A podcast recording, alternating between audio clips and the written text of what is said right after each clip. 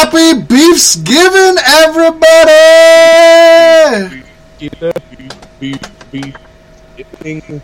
Yes, always giving beefs. All day, every day, whether it's Beefsgiving or not. Gotta give that beef, baby. Gotta give that beef. Are you in you the beef? Of course. I can handle anything you can give me. I think you know that. I think you know that from experience.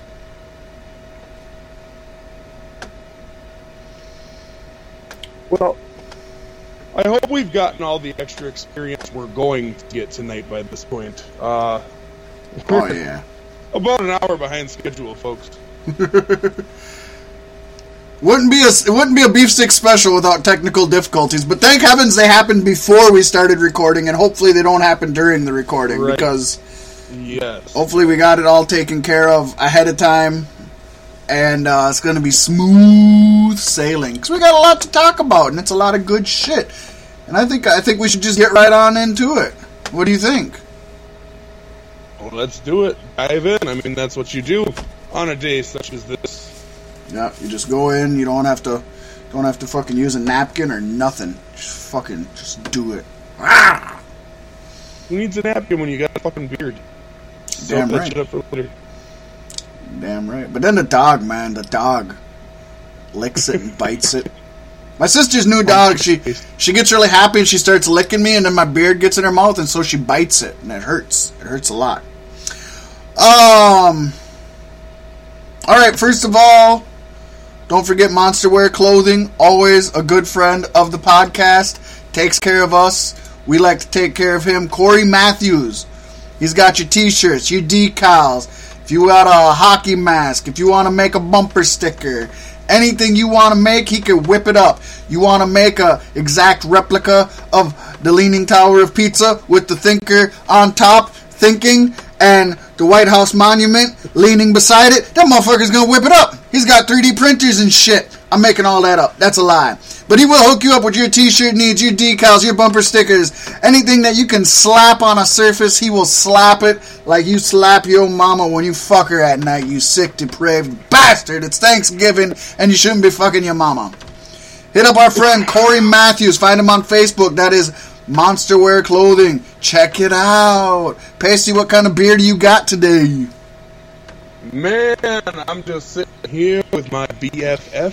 And for all of you that can't see me, that is my big foam fist.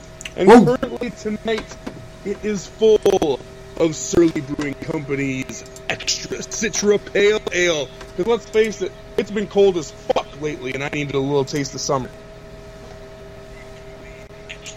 Summer, summer, summertime, summertime. We've been featuring Surly on the show every once in a while. It's always good to bring back one of my favorite brewing companies in Minnesota by far. They're fucking amazing. Award winners. And they're geniuses. Things they do are so simple, but they're so far from subtle. It's every different kind is an experience. And I'm also hoping we get to experience a very special Surly with you guys one of these weeks. I'm looking forward to that. It's going to take an investment, but it should be good. I actually am just drinking on a regular old Bud Light, but it is the official beer of Super Bowl 52 from Minneapolis, Minnesota, baby! So, you know, for Thanksgiving, football, all that jazz, you have to... I'm representing football. This is not my favorite beer. We usually like to do craft beers, but even of non-craft beers, this is definitely not my top choice. But it's good. No. But it's good. It's good, and I drink it. I would drink Red Dog before Bud, man. That's just me personally. So we got the important stuff out of the way. Moving on to our two tweets. Boom! Right there for you guys. Boom goes the dynamite. And we don't have a lot of two tweets, and that's okay, man. That's okay. The Tweety world was not popping, but it was fresh. It was fresh. First of all, don't know if anybody's seen Survivor Series. I would assume most folks listening to this have seen Survivor Series. If you did see it, You know that AJ Styles did not quite beat the beast, Brock Lesnar. And AJ Styles took to Twitter to comment on that. And the Phenomenal One said, "Tonight didn't go my way, but since I came to WWE, I've wanted to prove I'm the best and that I can hang with anyone. So if you ever want to go again, Brock, let's do it." So it was a nice little, I like when they're, you know, every now and then we get the superstars that are willing to put out a tweet where they're not, like, shitting on the other one, like, oh, you didn't deserve the win, or this, or that, or that, or this. I like to share those with you guys, because there's so many negative tweets out there that I love it when we get these kind of positive Twitter wars, tweets. Man. It's the rap of 2017. It is. What it's pathetic. And they say truth. Just about it. Nothing. That's true. Oh, so speaking of petty Twitter folks, we got one here from Vince Russo. And it says, "Guess the announcers aren't that excited about Jordan Strowman. Total no sell. Hey, Corey. Pee Wee Herman called. He wants his suit back. With the hashtag tool." So Corey Graves, he doesn't keep his mouth shut that often. He replied with, "Wow, it's amazing that the driving force behind the Attitude Era relies on the same insults as my 9-year-old. Just shout me out for giving your podcast some traffic. You're a great Christian." So he was. I don't know what Corey Graves was talking about. I thought that was a good burn. And if his 9-year-old son is burning him, there's obviously something wrong with Corey himself. And you know, that's for a 9-year-old to even know who Pee Wee Herman is. That's pretty impressive. I give him credit. He is all over Netflix. My kids watch Pee Wee Herman on a pretty regular basis, which is equally as enlightening as it is disturbing. Ironically, I was just around a how old is she? 5-year-old today, and she was like, Pee Wee Herman," and I was like, "What's wrong with Pee Wee Herman? Huh?" So I'm glad your kids dig him, because it's not really a. He was caught masturbating in a movie theater. It's like, no, he was caught masturbating in an adult porn theater.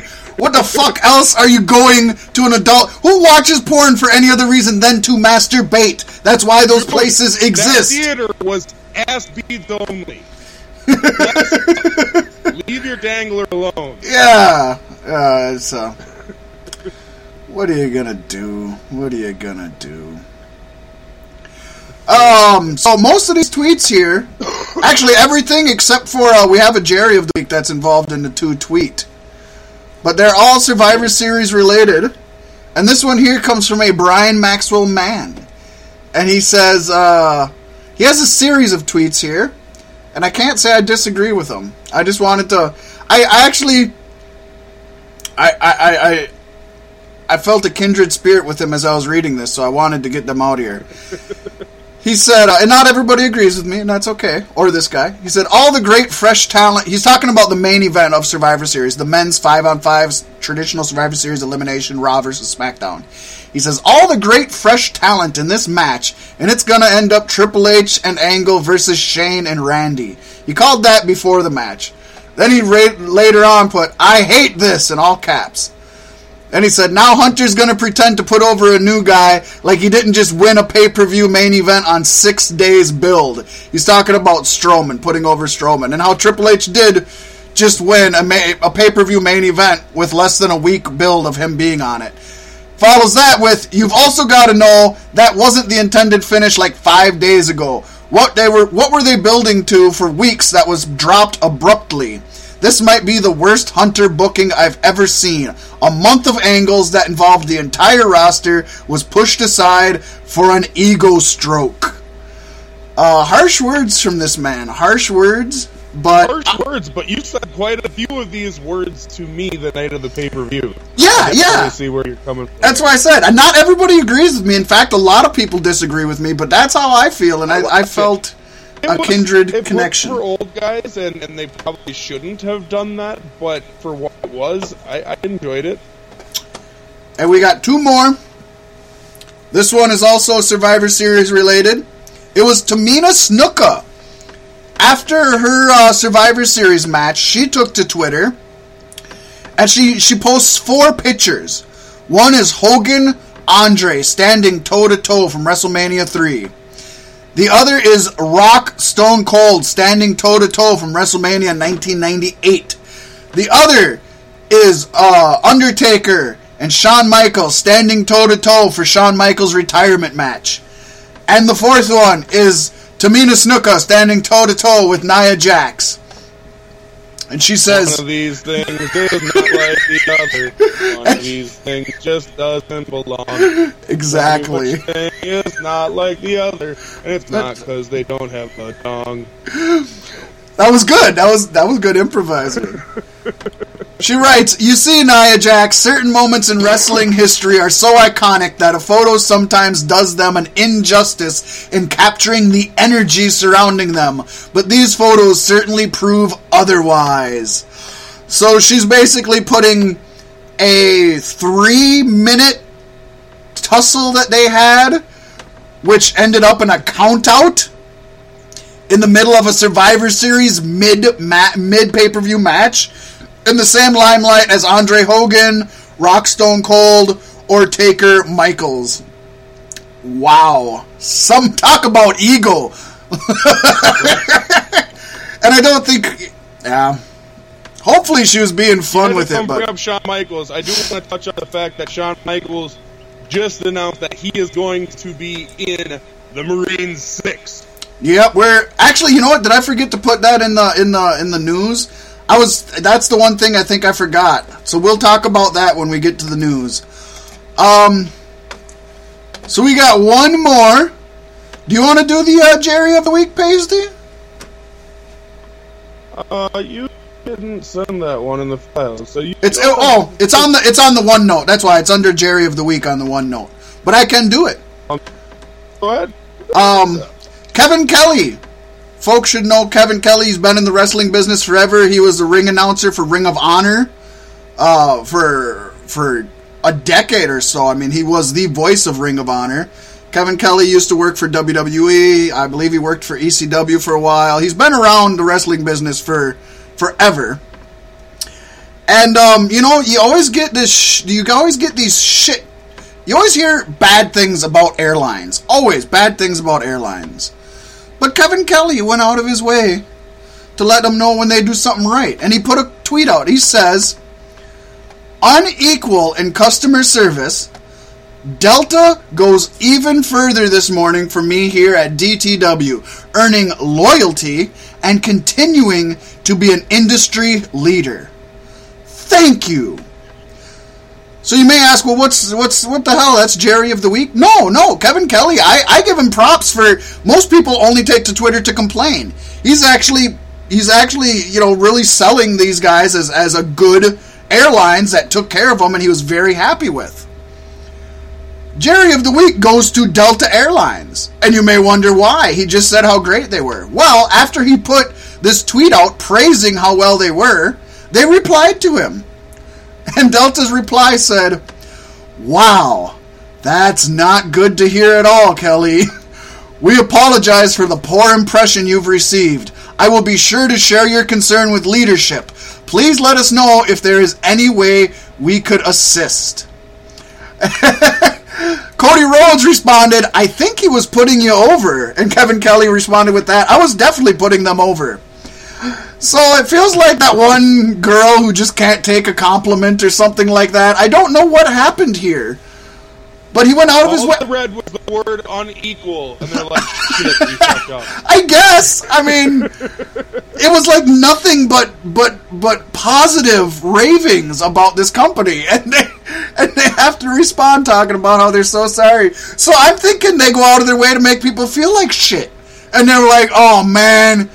Somebody got a hold of the manager. They're like, "Hey, there's this guy, Kevin Kelly. He really enjoyed the flight. Son of a bitch. Didn't you guys put a baby on?" "Yeah, we put a baby. It was crying." "Fuck.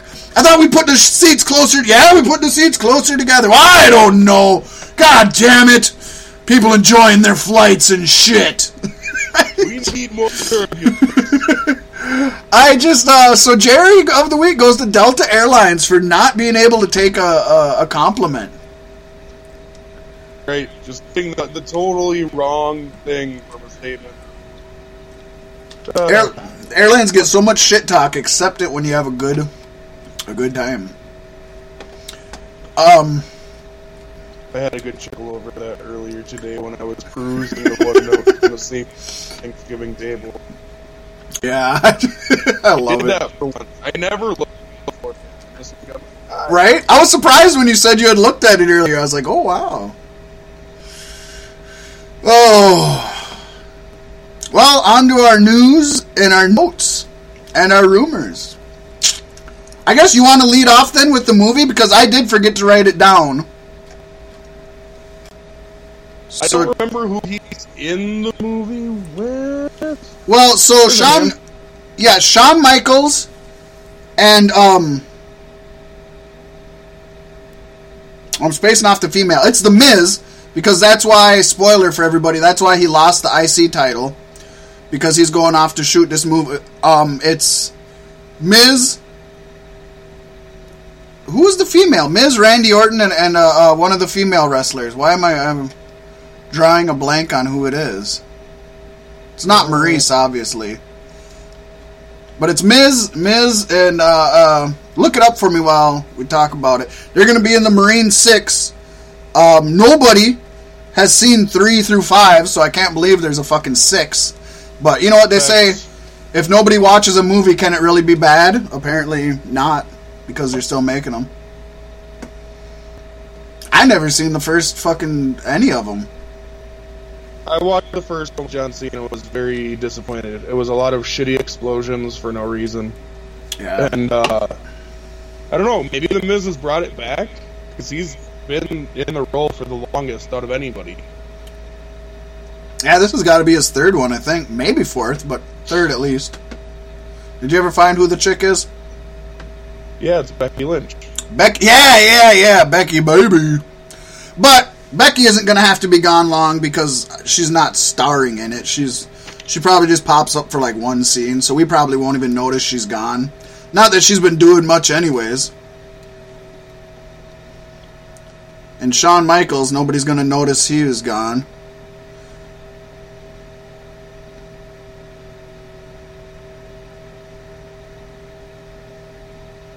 Yeah. Got quiet there for a second.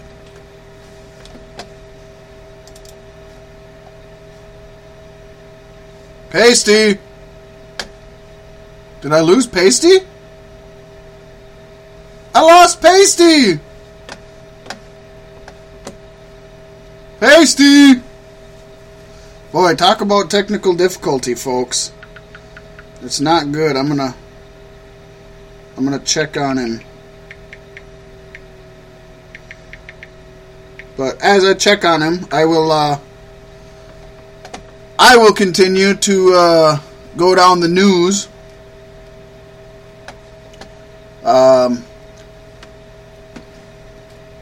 We got WWF, World Wrestling Facebook? Yeah. So it turns out, Pro Wrestling Sheet is reporting, WWE is in discussions with Facebook to create a weekly series that would potentially air on Facebook Live. According to the report, WWE would look to launch the series in January, and it would air live on Facebook after WWE SmackDown each Tuesday night. Now, this would likely mean 205 Live would not air live anymore, and the new series, it sounds like, would feature Raw and SmackDown stars fighting for brand supremacy. So much for the fucking brand split, am I right, Pasty? Am I right? Am I right, Pasty? Nope. I'm not right. Not right. On to other news. Hip Hop Country. Former WWE and TNA Women's Champion Pasty. I'm here. Welcome back. I've been back. They could hear me for a moment before you could. Something happened with my microphone, and it said that it just dropped off. There was no microphone protected. Fucking dude, it's a hell of a Beefsgiving, man. It's a hell of a. It's a fucking struggle, son. It reminds me of the Beefsgiving where the kids' table. It was a Beefsgiving a few years ago, maybe 4 years ago. The kids' table ended up crashing down, and all the food went everywhere. And also that day, we had all of the kids brought home in a police cruiser when we couldn't find them for a while. So that was a hell of a Beefsgiving. But this Beefsgiving is keeping up with the tradition. So we just talked about the Facebook show, the Facebook Live show. Right. What do you got to say about that, man? I didn't see it. Well, it hasn't aired. Is they're talking about it. Did you hear what I said about it? It's basically... It sounds like it's going to be Raw and SmackDown stars fighting for brand supremacy. Which, I mean... Which we just had. You know, they say, you know, Survivor Series, the one night a year you see Raw versus SmackDown. We've seen it all year long. All year fucking long. But now they want to make a whole show they're going to start doing it with all the Big Five... Probably. Haven't they already, though? If they do with the Big Five, because now there's five, right? We're going to get to that, but yes, there is, which I think is also ridiculous, but yeah. Well, let's just get to that, because that blends with this so much, and because with now there's five of them a year. Yeah, but if you're doing it every week, what's the point then? You should keep things between the shows. That's what's going to drive up ratings. It's like Raw WCW. They didn't just once every 4 months go, hey, we got a problem with each other. Well, yeah, no, but they also didn't wrestle each other ever. This is having Raw versus SmackDown stars every week. Like, what the fuck? I don't know. That would be kind of dumb. I don't know. I mean, it may not be that, but that's what it's saying. It says the new series would feature Raw and SmackDown stars fighting for brand supremacy. So, I don't know. Unless... So put it on the network if you're going to do anything with it. Give us the content that we fucking pay for. Why do it, I guess, is my question. Does anybody want to see it? The answer is no.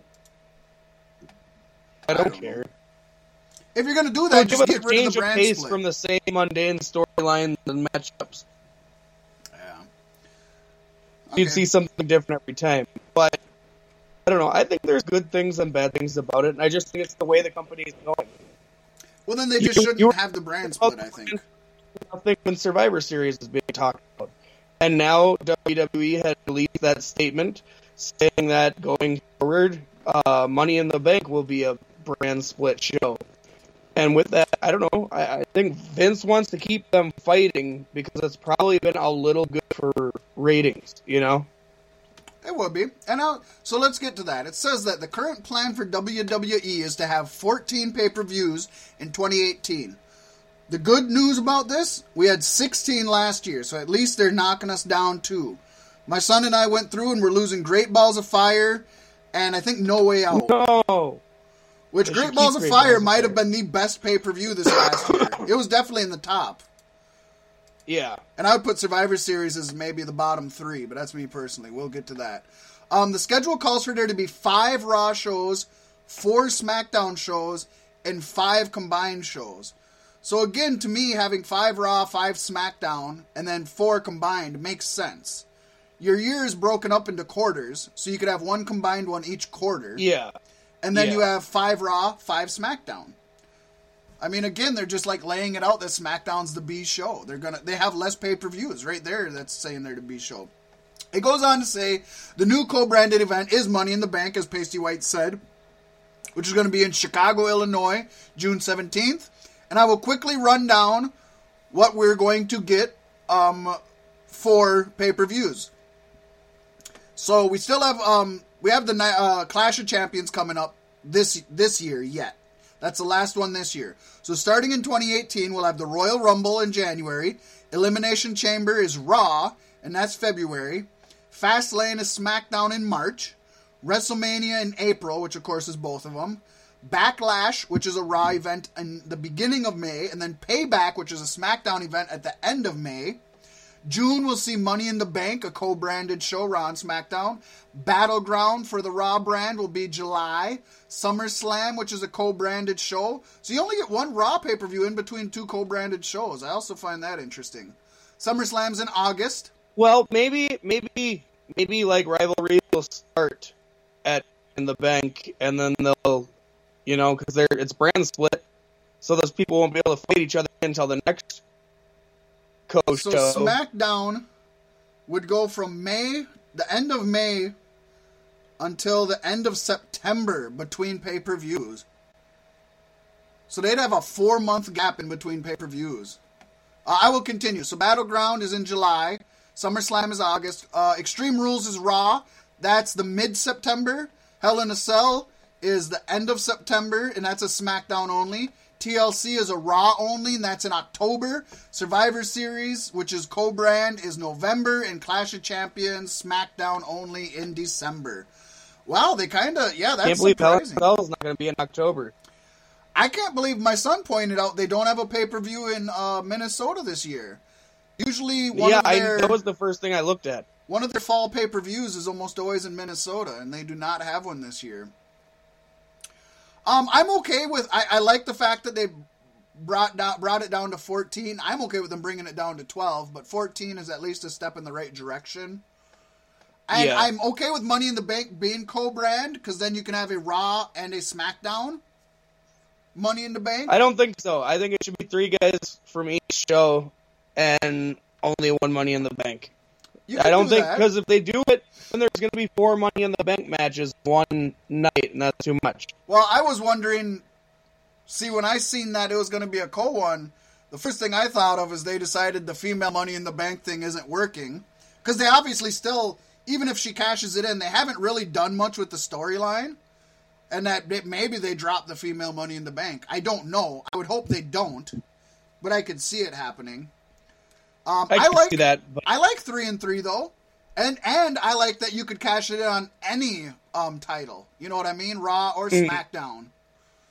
I would. I think that. The branded shows should be geared towards rivalry between the brands. If that's the way you're gonna go, you got to do it. You know. So that's kind of it's interesting. It looks like it could be positive changes. We'll see how it goes going forward. Paging NXT women. Yes, folks. 5. Count it. 5 NXT wrestlers have been brought up to the main roster this week. On Raw, Paige made her return, and she introduced 2 new wrestlers, Sonya Deville and Mandy Rose. Sonya Deville is a former MMA fighter who was in 2015's Tough Enough. She also wrestled on NXT under her birth name, Daria Baronato. Mandy Rose was the runner-up in the same Tough Enough season, though I haven't personally seen her wrestle in NXT at all. I have heard that she is a favorite for the live crowd, and I read somewhere that she's made 2 television appearances, though they were far between and quite a while ago. Yeah. So then the following night, on SmackDown, another trio of women debuted. They were also from NXT. We got Ruby Riott. She's the former Heidi Lovelace and is a talented veteran who has wrestled in independents from Shimmer to Shakara and most everything in between. We also seen Liv Morgan, who is a former cheerleader and Hooters girl, always goes far in the wrestling community, who has never stepped into a WWE ring in her life.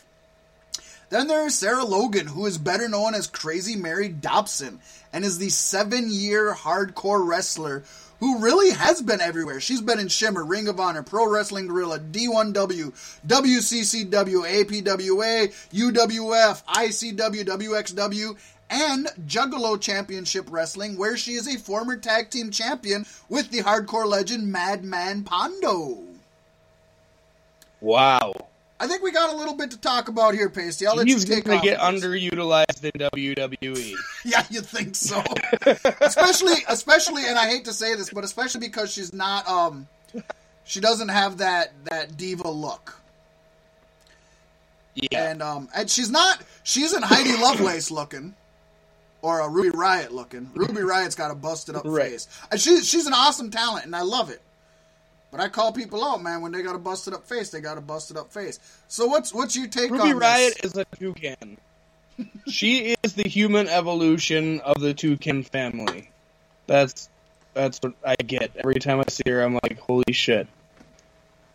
We didn't just evolve from monkeys. So. And it goes like, I don't know how most people's noses go. Like mine goes to here, but hers is like a straight line from her nose to her eyebrows. It's just like. Boom. It's but it's okay. So let's talk about their debuts. Let's talk about first impressions, Pasty. Yeah.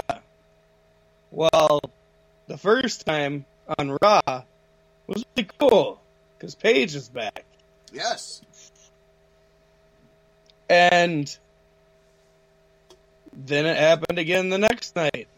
I was like, huh? Is this a rerun? Seriously. A pale chick with black hair. Check. A badass brunette. Check. And the cheerleader blonde. Check. Yeah, you nailed all three of them. It was terrible. And they all three play the exact same role. Yeah. So Ruby Riott, who is the pale black-haired chick, and Paige, who is a pale black-haired chick, seem to be the ones calling the shot. They would be the leaders, maybe, of the group, or the alpha female. Then, like you said, you got the badass, who would be your enforcer, and that would be the brunette of the group. And then you have the eye candy, who's not that great of a wrestler compared to the other two. And that would be your Mandy Rose and your Liv Morgan. So, I mean, they play the exact same roles even. WWE pulled something out this week, and I think it left the world dumbfounded. Like, huh? I'm glad they're bringing people up from NXT, and I'm not disappointed that it's not who you thought. I'm okay with them pulling people up we didn't expect. I don't know that these... than being able to call it every single time. Yeah, I don't know that all of these are the correct choice, but that's to be determined. I mean, you never know that, one way or the other. Look at Bayley, look at Finn Balor, look at a lot of them. You never know for sure. So, I'm going to go out and say my theory on this. When I seen SmackDown had three chicks also coming up, the first thing came into my mind was last year there were rumors that they were going to do a 20-woman Royal Rumble at the Royal Rumble pay-per-view. There'd be a men's Royal Rumble and a women's Royal Rumble. I honestly believe that they are bringing women up to do a 20-woman Royal Rumble. Let's see, I wrote shit down. Do I know what I did with it? I try to save things in my phone. Yeah. So I went and did a little research on my own, because I like to waste time. And I found 21 women wrestlers between SmackDown and Raw. And that includes both champions. You would assume that the two champions are not going to be in the Royal Rumble. So that gives you 19 women wrestlers on the roster. Now, if we've learned anything from Royal Rumbles in the past, at least the men's Royal Rumbles, there's always one or two surprise entrances. So by my math, that gives us enough women to have a 20-woman battle royal now. There also has been more rumblings lately about another women's veteran making a return sometime soon.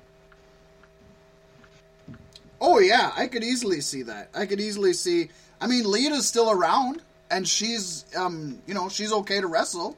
She doesn't have any reason. It's going to be Jacqueline. You could always see Lita. You could have Jacqueline. I love Jackie. She's a badass bia, I tell you what. And there's still plenty of women down in NXT that could get called up. Nikki Bella is supposed to return anytime now, so she's going to be coming pretty soon. Brie Bella could come back just for a Royal Rumble appearance. There's no reason she couldn't come back. Yeah. She's just out to take care of the kid, you know. So she could easily come back for that. Trish Stratus could show up. Michelle McCool. I mean, Taker's still around. And Taker's going to be at WrestleMania. And if he's going to be at WrestleMania, you would hope sometime around Royal Rumble or so, they're going to start getting his, whoever he's going to be wrestling, they're going to be getting that story ready, you would hope. So he might be around during the Rumble. So it could be Michelle McTaker. You never know. I don't know. I'm interested. They got people talking. That's not a bad thing. And I'm always glad to see Paige back. Despite her personal issues, and I hope most of her personal issues are behind her, she's an amazing talent. She's a great wrestler. She's good on the mic. I'm happy to have her back. And I'm happy to see some more depth in the women's division. It was starting to get stale. This can only help, I think.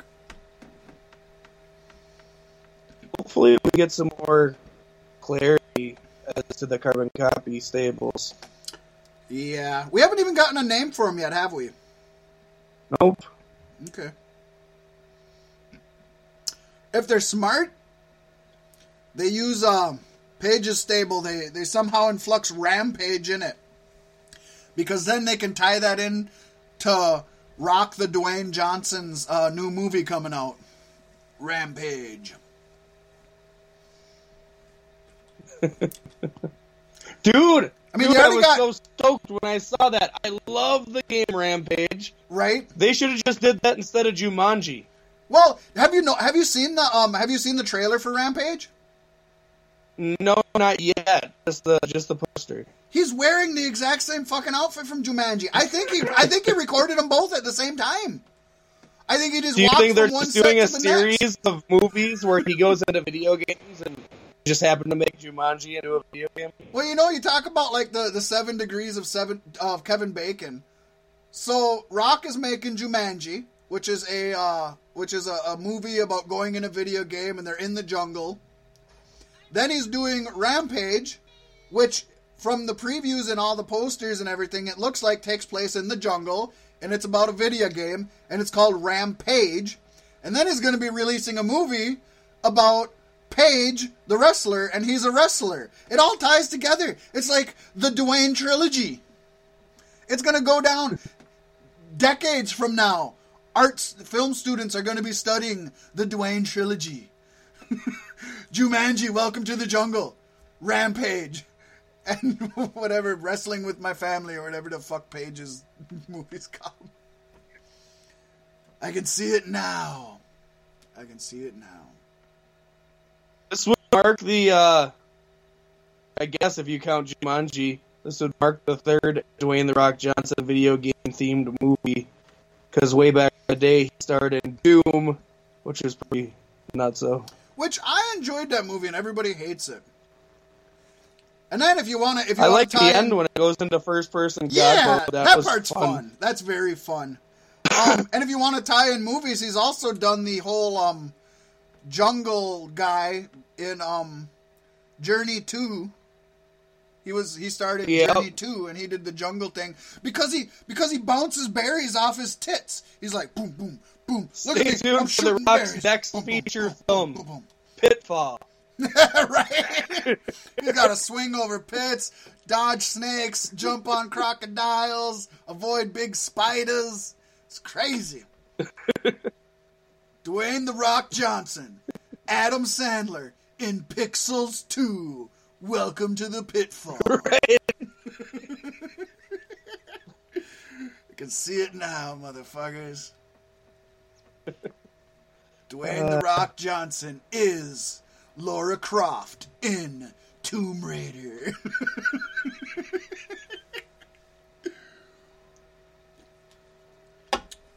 Hey, speaking of Tomb Raider, Dwayne The Rock Johnson and Bobby Moynihan starring in the new Mario Brothers movie.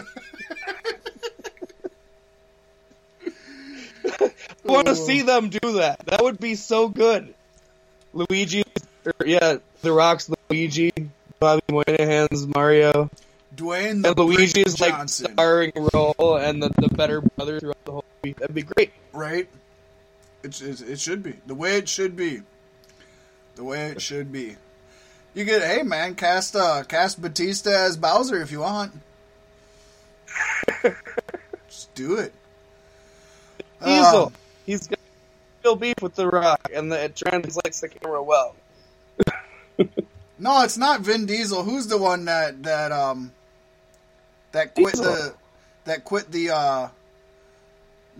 the one that quit the Fast and the Furious series because of Dwayne Johnson?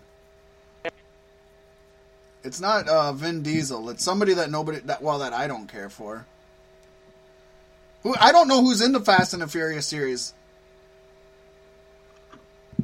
Who's like been in it forever and didn't die in a fucking fiery crash? Chris, not the guy who died in the crash. Vin Diesel. It was Tyrese. Tyrese, that's what it is. Yeah, Tyrese is the one that has beef with The Rock, not Vin Diesel. Yeah, fucking have Tyrese be Bowser. You can do that. Fuck it.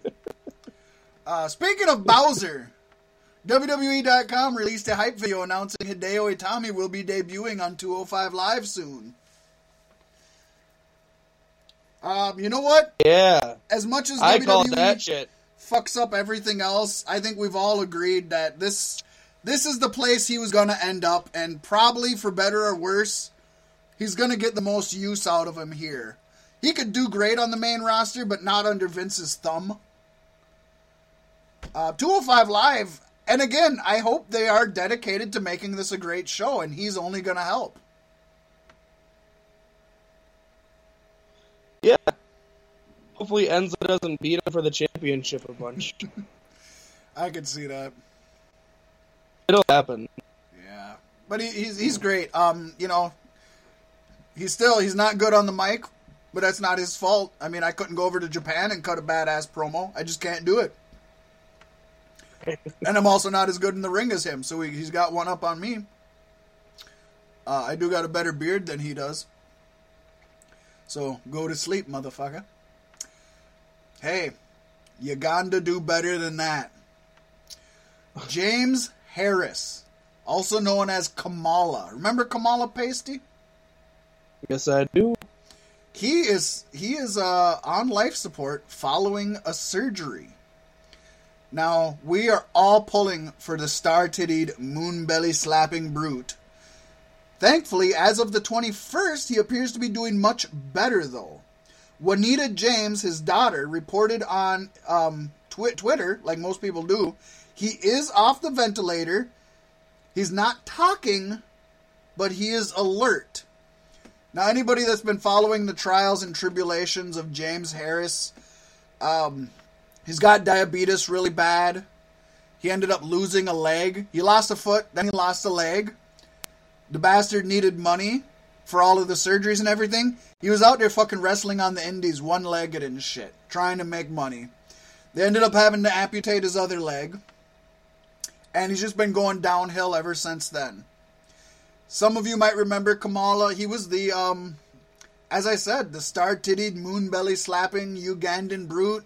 He's famous for his feud with The Undertaker and Hulk Hogan.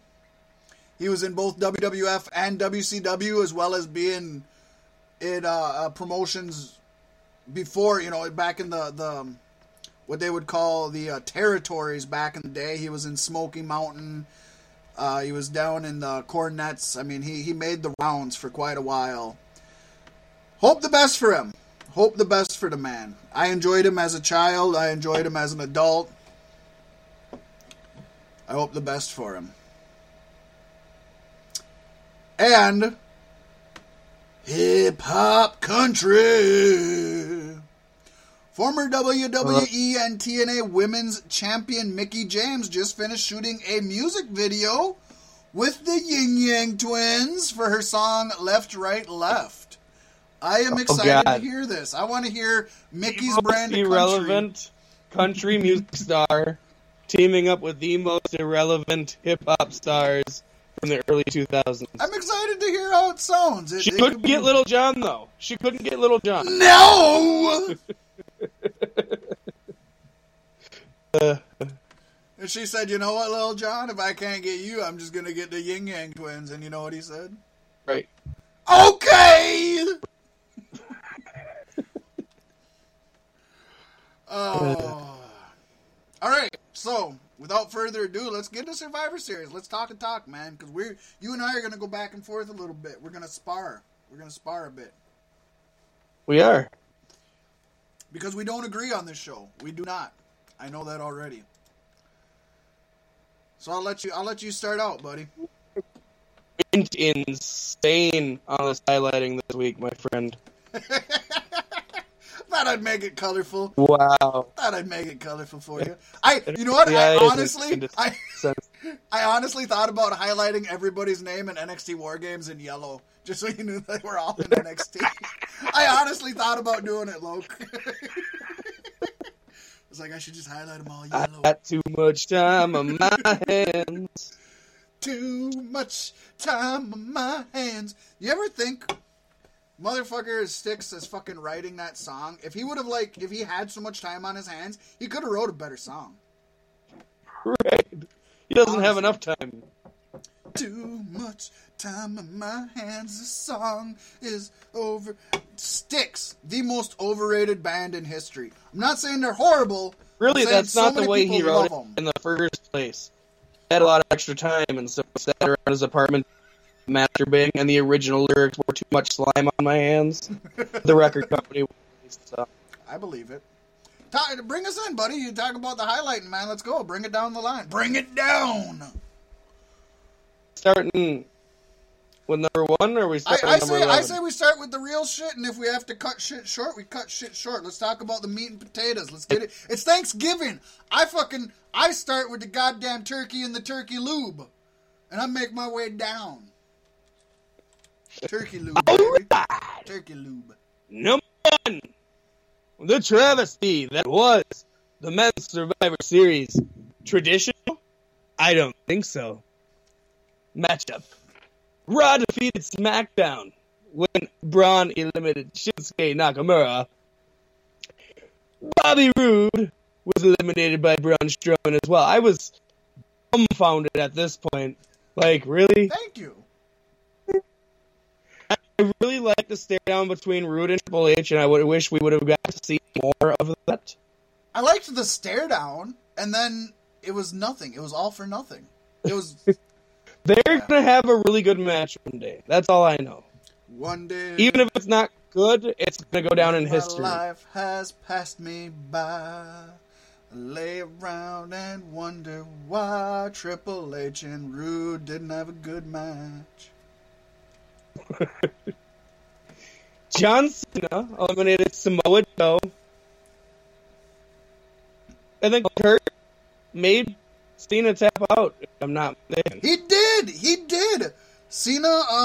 Cena did the honors, but he did the honors for an established veteran instead of going out to the coquina clutch. Well, he couldn't for Joe because it's Raw, but going out for anything else, you know.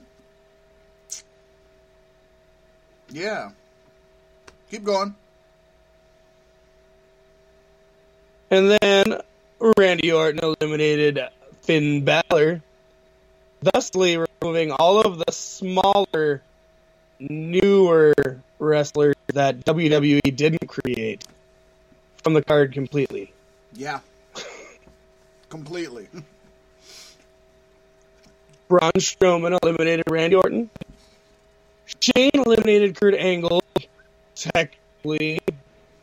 This got kind of interesting, but I was super confused the whole time. I was too, and Go ahead. Well, I was just, Triple H can't wait to get his hands on Shane, and it was going to be brutal, and I was so excited for that.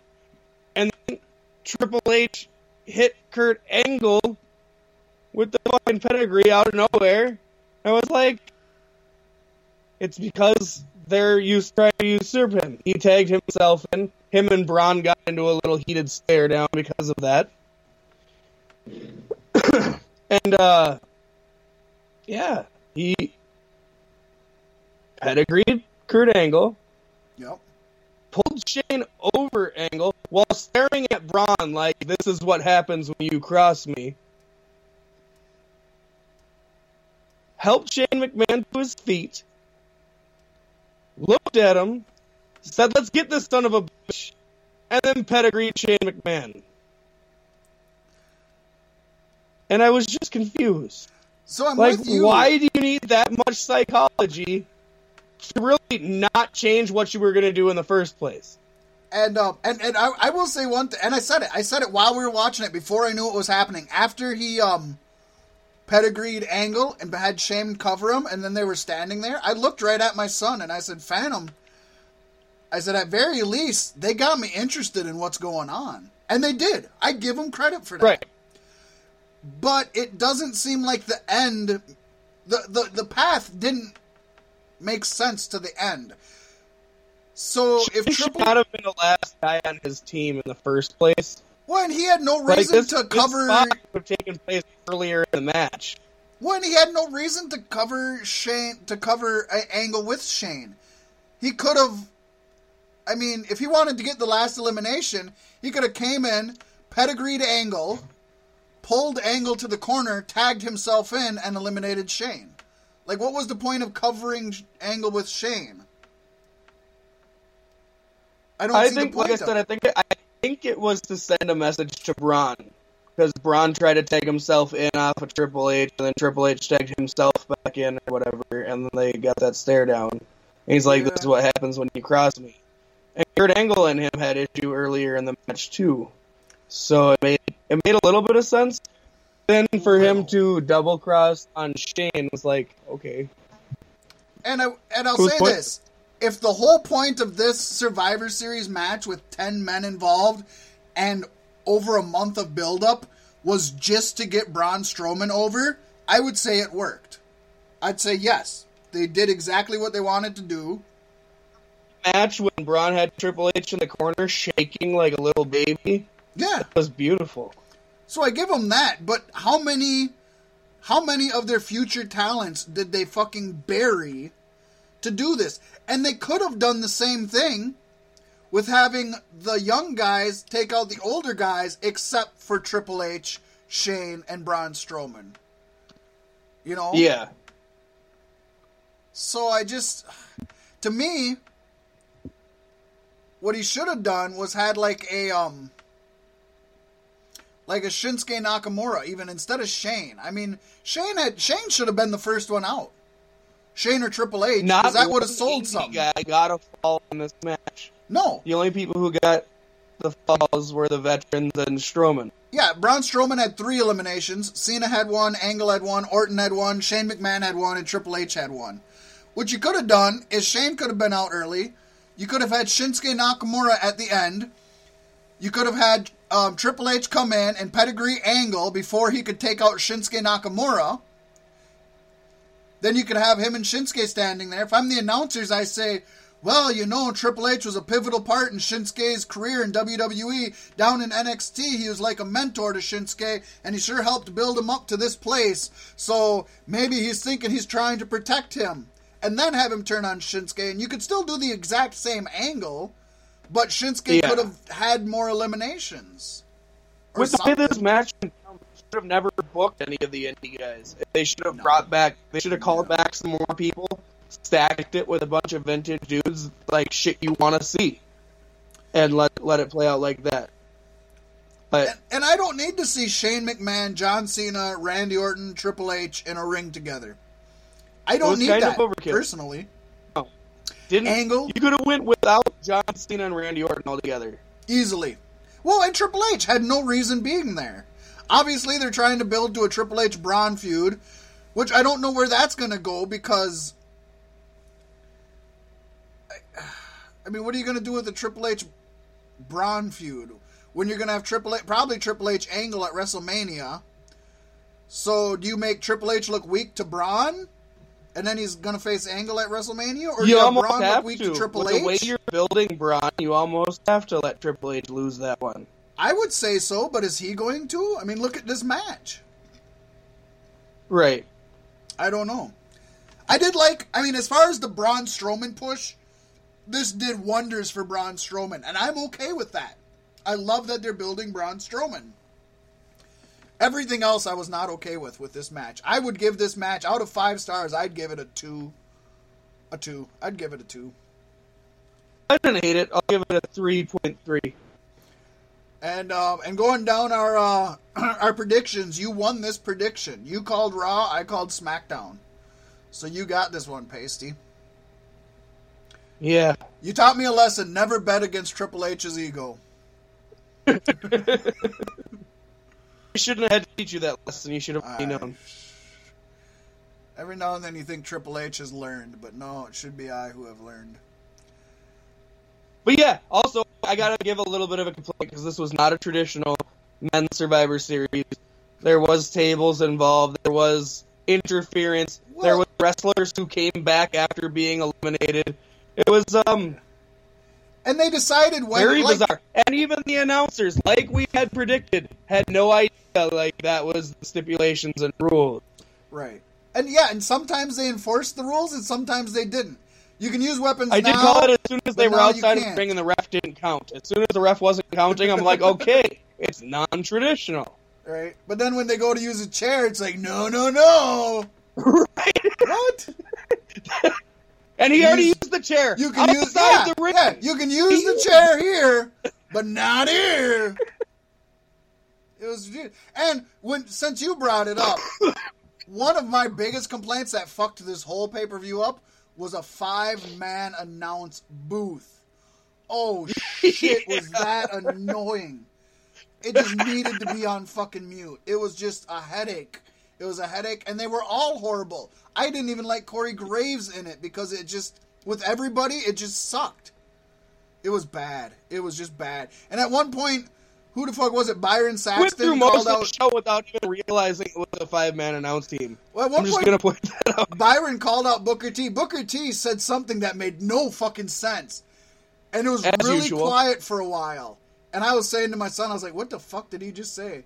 And all of a sudden, I think it was Byron was like, "Booker, do you have any idea what you said?" And Booker just laughs and he's like, "I made it sound good, didn't I, brother?" I'm just like, they call him out. He's like, "Booker, what the fuck, man? You have no idea what you're saying, you fucker." Oh, let's. He's just Jerry Butler. I swear to God, it's 5 men. The 3-man announce team gets to be bad at times. A 5-man announce team was too much for me. And Booker T be the only 2 announcers. I want to see one show like that. Right? It'd be entertaining. Just once. Just once. Well, yeah. You don't need more than that. Once is enough, my friend. Once is enough. All right, let's what's our next one? Trucking. Our next match was the Universal Champion Brock Lesnar, who defeated WWE Champion AJ Styles.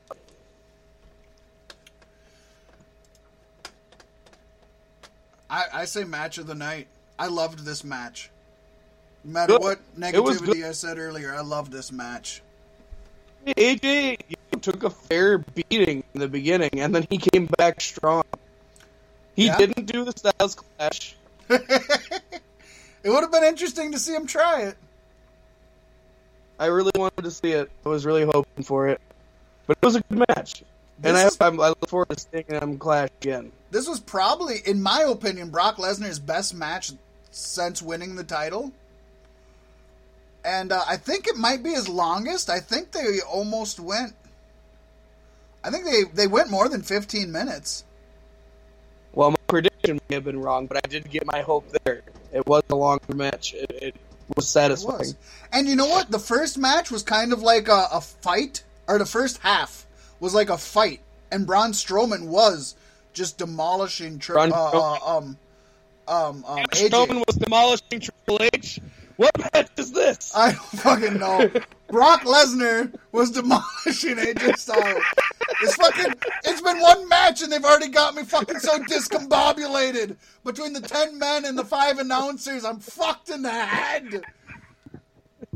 The first half of the match, Brock Lesnar was just beating the shit out of AJ Styles. But then, towards the end of the match, AJ got a lot of offense in, and Brock was selling that... AJ put him in a calf crusher, and Brock was selling that calf crusher the rest of the match, including when he walked out, the winner. He was still hobbling on that leg. That is cool. That's good to see Brock sell for AJ. That's awesome. I tell you, he's been giving more to the company lately, and like I said, I think it has to do something with realizing his mortality and how much longer could his career possibly be. He wants to be as legendary as possible. And you gotta give. Oh yeah, you do. And I think these two did a great job. I have no qualms. I mean, out of 5, I would give this a... For a Brock Lesnar match, I'll give it a 4 out of 5. I'd normally give it a 3 out of 5, but we know Brock Lesnar matches are going to be different. I enjoyed it. For the results, I did pick Brock, you did pick AJ, so I did win this one. So right now we're 1-1, tied up. Let's move on. Tied up. That's how I like to be. What's next? The next match was the SmackDown Live Women's Champion, Charlotte Flair. And she defeated Raw Women's Champion, Alexa Bliss. And yet another upset. You got one over on me here. You predicted Flair would win it. I said she couldn't do it. But we all got to see Alexa Bliss twerking. So everybody wins. And if you all haven't seen a good twerking video of Alexa Bliss, go to the Facebook page of Beef Sticks Podcast. And there's a nice little video there. It loops. Of her just twerking her fucking ass off. Just twerking her ass off. It's funny because the first time I seen it, it has music to it. First time I seen it, my son's like, "What is that, Dad?" Because he heard some music playing, and so I showed him, and he's like, "Dad." I was like, "Hey, somebody just posted it, and I seen it, okay?" And I was like, "I gotta share this with the Beef Sticks family." So I put it up on our Facebook page. Then randomly throughout the day, if I'm on Facebook, I'm like, I'm going to look at that again. And as soon as my son would hear that music, he'd just shoot me a look like, "Dad." It's like, come on, man. I'm on Facebook. I'm bored. I want to see her twerk. I think 5 times today, my son just shot me a look because he heard that music playing. This one, they need to make like one of the dashboard hula girl dolls of that. Right. I agree completely.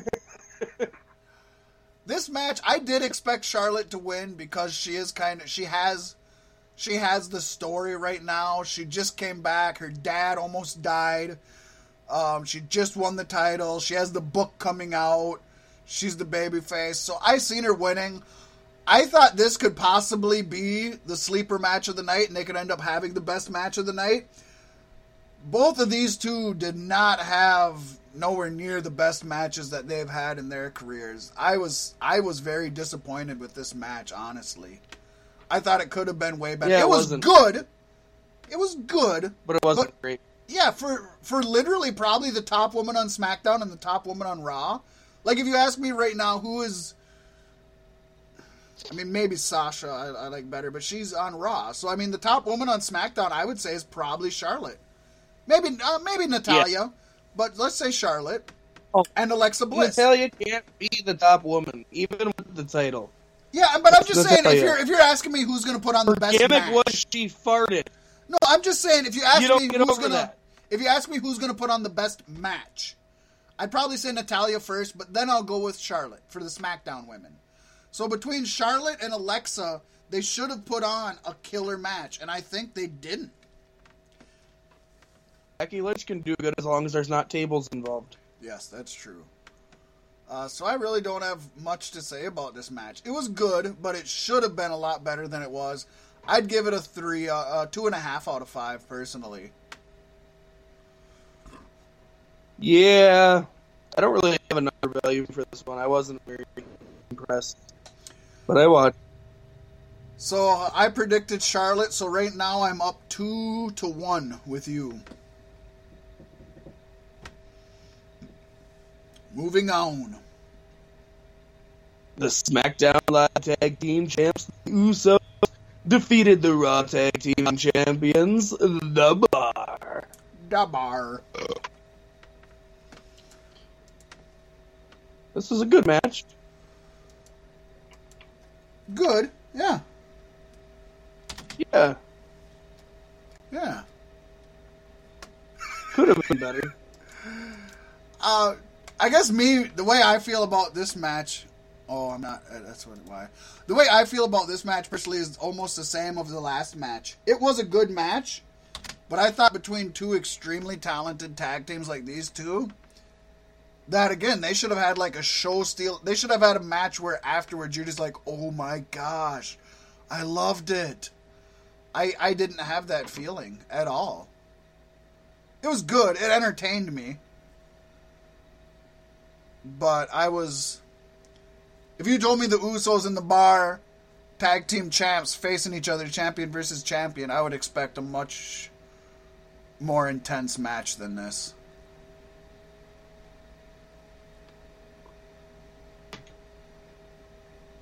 Yeah, I don't got a whole lot to say about it.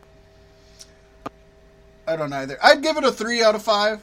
I think a little better than the women's match, but maybe that's because there was more people to work off of. They're both extremely talented. I got nothing negative to say about either one at this point in their career.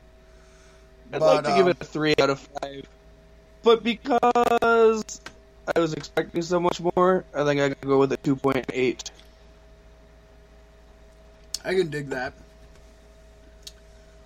So, I picked Usos, you picked The Bar. Right now, I'm 3-1 on you. And this is where it all starts going downhill for the Pace Man. I'm 3-1 on you, Loke. What do we got next? The United States Champion, Baron Corbin, defeated the Intercontinental Champion, The Miz. It's not what that says there. It does not. I was trying to figure out if you fucked with me or if I did this wrong. If I fucked with you, it would be the penis champion. Okay. Well, because it was blue also, as if it were SmackDown, but it's Raw.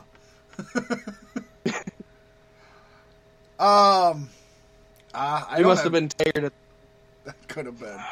I really don't have anything to say about this. It was... Baron Corbin won... I liked the ending. I thought the ending was pretty decent. I liked his promo afterwards. That was probably the thing I liked the best. Yeah. And that's kind of shocking, because he's disappointed us in the promo department before. I really enjoyed the promo afterwards. Baron Corbin's.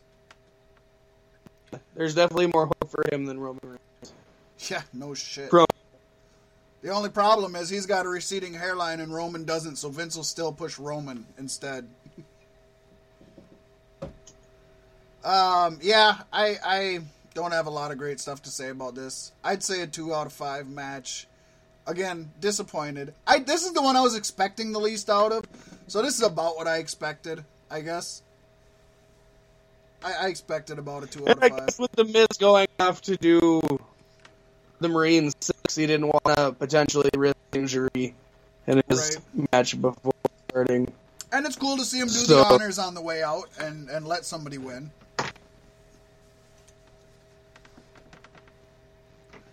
Yeah. That's all I got to say about that.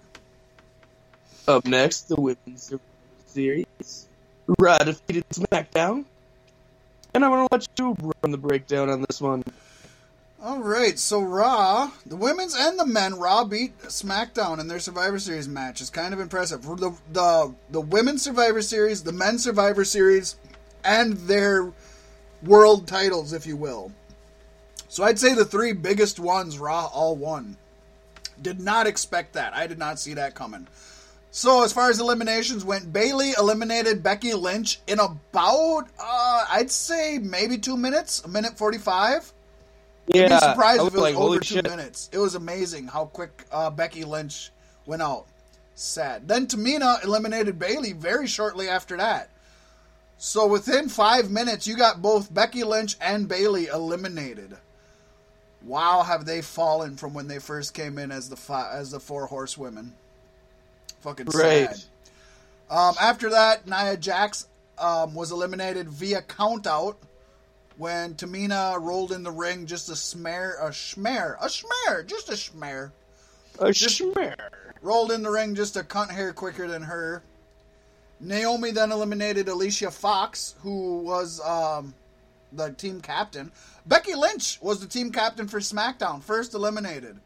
Alicia Fox, team captain for Raw. She was the second eliminated. It's pretty crazy. Sasha Banks eliminated Naomi. Asuka then eliminated Carmella. Natalya eliminated Sasha. Then Asuka went on to eliminate both Tamina and then Natalya. This match, again, almost a carbon copy of the men's match. Not so much the ending, but the fact that it was really here just to put over Asuka. Yeah, as soon as Asuka was the only one on her team left, I'm like, oh, Robbie got this for sure. Yeah, and they sacrificed, like, Becky Lynch and Bayley to put over Asuka, which I don't know that that's okay, I guess.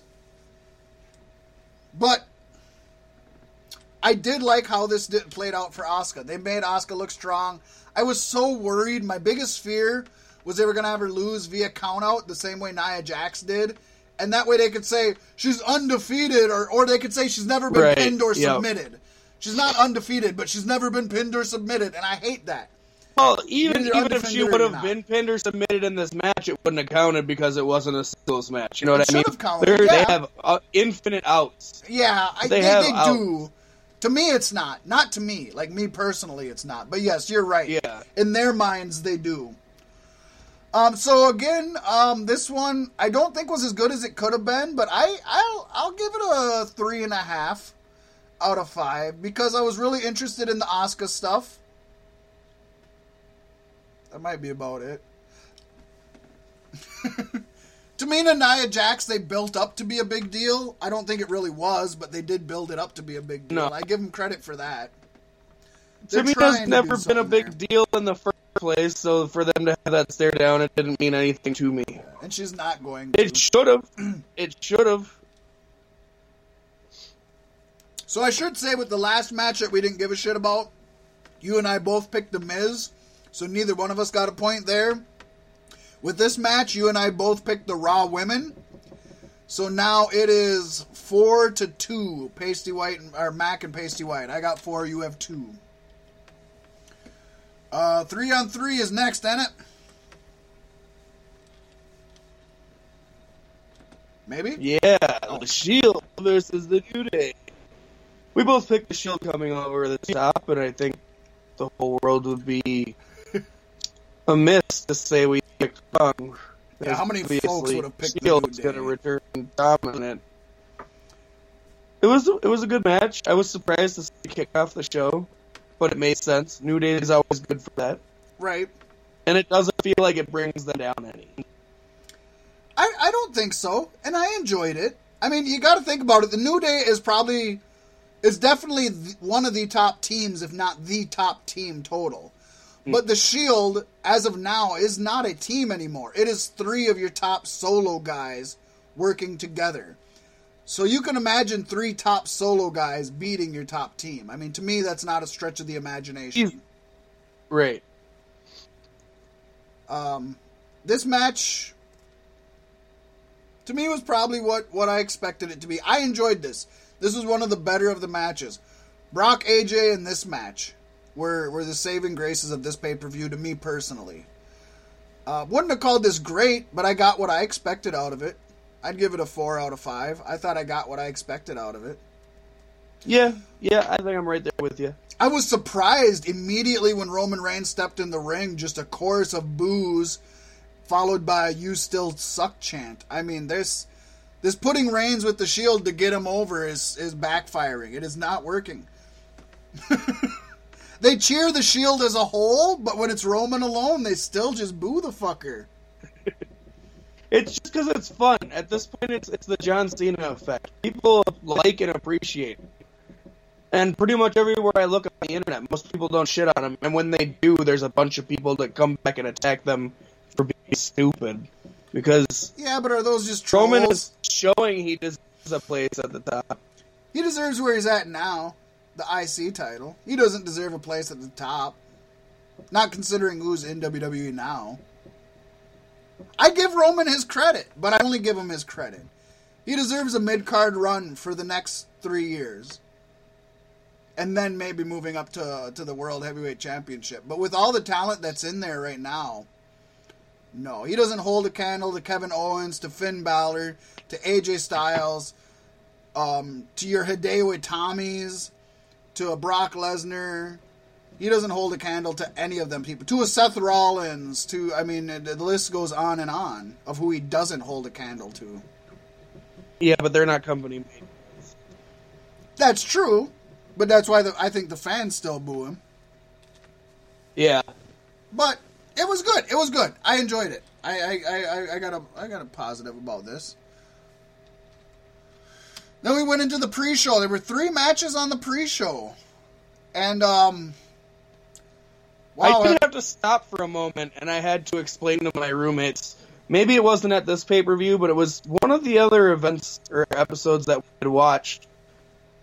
But they'll scream, "You suck at Roman Reigns," and the great angle comes out, and they say, "You suck," and it means a completely different thing. I've never really had to explain that to somebody before, but it means they love him.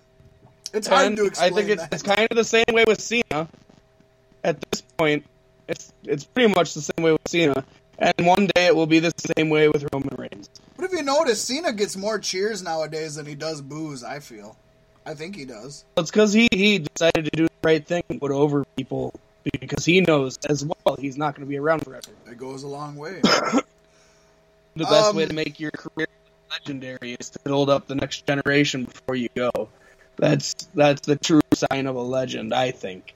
Yeah, oh, it honestly is. I mean, and that's kind of an unwritten law in pro wrestling is you do the honors. You know what I mean? Yeah. So how the mighty have fallen. We got Kevin Owens and Sami Zayn on a pre-show facing Breezango. These guys are soon to be not even showcased on Raw. On the pay-per-view. These guys are not really there. Something's happening with these guys, and it's not good. I like how you colored Kevin Owens and Sami Zayn red. They're SmackDown guys. Not good. They are. I was tired. Like you said, I was fucking tired. This was the point where I tuned in was the end of this match. I didn't see and any so I didn't of these. See any of the pre-show. I didn't see any of None these. Of it really means a lot to me. So, obviously, Kevin Owens and Sami Zayn are going to beat Breezango. Yep. And then they had the Cruiserweight title. Enzo defeated Kalisto. You and I both called that. And they had Elias Sampson and Matt Hardy. Again, Matt Hardy, who a year ago was the talk of the wrestling community. Everybody was talking about Matt Hardy. Biggest free agent in wrestling. And they have him fucking jobbing to Elias Sampson on a pre-show now. Poor Matt Hardy. If I was WWE, I would have brought Matt Hardy in. Okay, you don't have the rights to the broken Hardy gimmick. Okay, here's what you're going to do. I have a laptop or I have a notebook. You write up whatever character you want, whoever you want to wrestle, whatever props especially you want. After Jeff left with injury. Yeah, what you write, whatever you want to do, you give it to our head writers. They will have to do it. You have a golden ticket. You're Charlie in the fucking chocolate factory. You give it to them. You tell them what you want to do, and you do it. Because I can guarantee you, it doesn't have to be broken Hardy. Matt Hardy has been super creative his whole life. He could be doing something amazing right now. But because they wanted to keep him a fucking Hardy boy, this is what happens. It's a waste of talent. You could have at least called them the Hardy. I mean, Jesus Christ. Hardiman. That's a last name. Mr. and Mrs. Hardiman. And they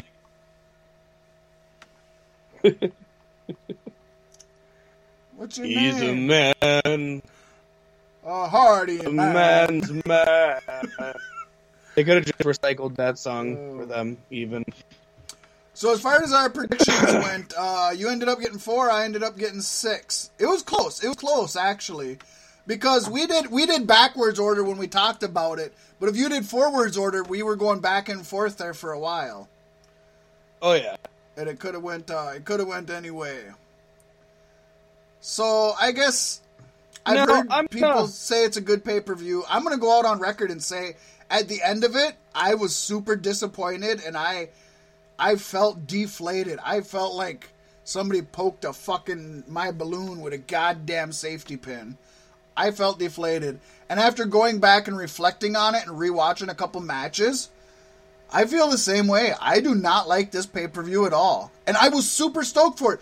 Pasty, did I or did I not fucking text you and say, hey, this could be the fucking time that the pay-per-view for the main roster is better than TakeOver? I was stoked. Yep, you did. I was stoked. I wanted it to be great. I wanted it. I don't think I got it. It wasn't horrible. I liked it, and there's some matches I would like to rewatch again. But it wasn't what it should have been. Not considering the talent you had. But you know what I honestly think? I thought about this afterwards, too, and I had talked about this before the pay-per-view. But I honestly think a big part of what hurt it is that there was nothing at stake. It honestly didn't matter who won or lost. I mean, it did. And I do have to point out here too that we the time the main event started, we should have had an hour-long Survivor Series men's match. We only got 41 minutes. Yeah, they cut it off. They cut the pay-per-view short. 20 minutes short. And I mean, they can do that. It's your company. You do what the fuck you want to. But that was bizarre to me. Yeah. When I looked at the clock, it was 9:40 and the pay-per-view was over. I couldn't believe it. And like you said, you had pointed this out while the pay-per-view was going on. The fact that the announcers kept telling you what the score was after Raw is up X amount, it ruined. You knew what the next couple matches were going to be. Because you knew going into the final one, it was going to be even. So you already knew who was going to win. So yeah, that screwed it up too. But I think you need, for you to have a great pay-per-view, you need to have some stuff at stake. Not every match, but this, if you don't count the pre-show, there was literally nothing at stake this entire pay-per-view.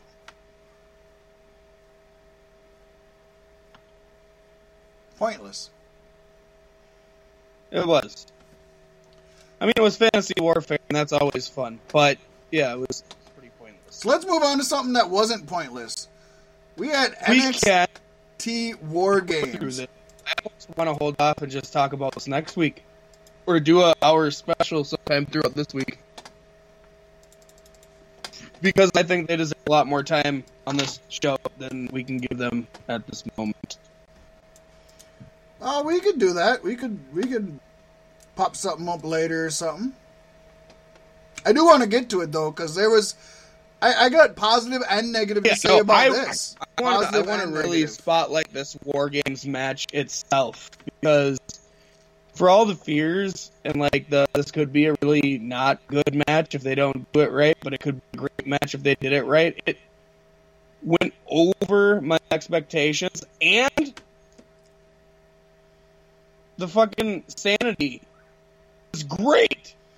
All of them. And I've never liked anybody but Eric Young. Sanity, fucking Killian Deathchild murder. Damian Kilgrave. Shit, man. Talk about impressing me. Yeah, I agree with you. I will say, though... And I feel like they deserve more time than I... In my opinion, this is no more a War Games than that Triple Cage was that WCW tried to do in 2000. So I don't consider it your traditional War Games. But... doesn't take away from the match itself at all. Yeah. So yeah, let's do that. Let's try to do like an hour. We can do something in an hour and put it up later on NXT War Games. Or maybe we don't have any pay-per-views coming up. Maybe we can do it next week. We'll play it by ear. We'll see what happens.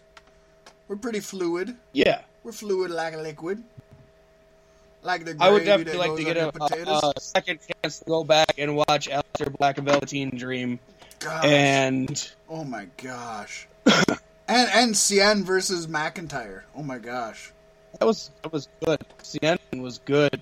And when his woman came in and did that Rana, that was fun. Yeah, that short Rana that on his knees, the fucking spike DDT Rana? Spiking. Isn't that what they called it? They might have. That's what I would call it. Yeah, spiked Rana. Yeah. Oh, very good. Very good. Yeah. So there you go. That's our Survivor Series. Beefsgiving. Fucking listen to what we say and we told it to you fucking show. There you go. We gave you something to be thankful for and something to look forward to. We apologize that it was a little late, but you know, hey, technical difficulties, you gotta love them. Right. When the world is overrun by machines, you kinda gotta work on their schedule. It's horrible, but true. But true. Alright, folks. I am Fat Mac, and I love you like a lovesick puppy. I'm Pasty White. We'll see you next week. Or sooner. Dun-dun.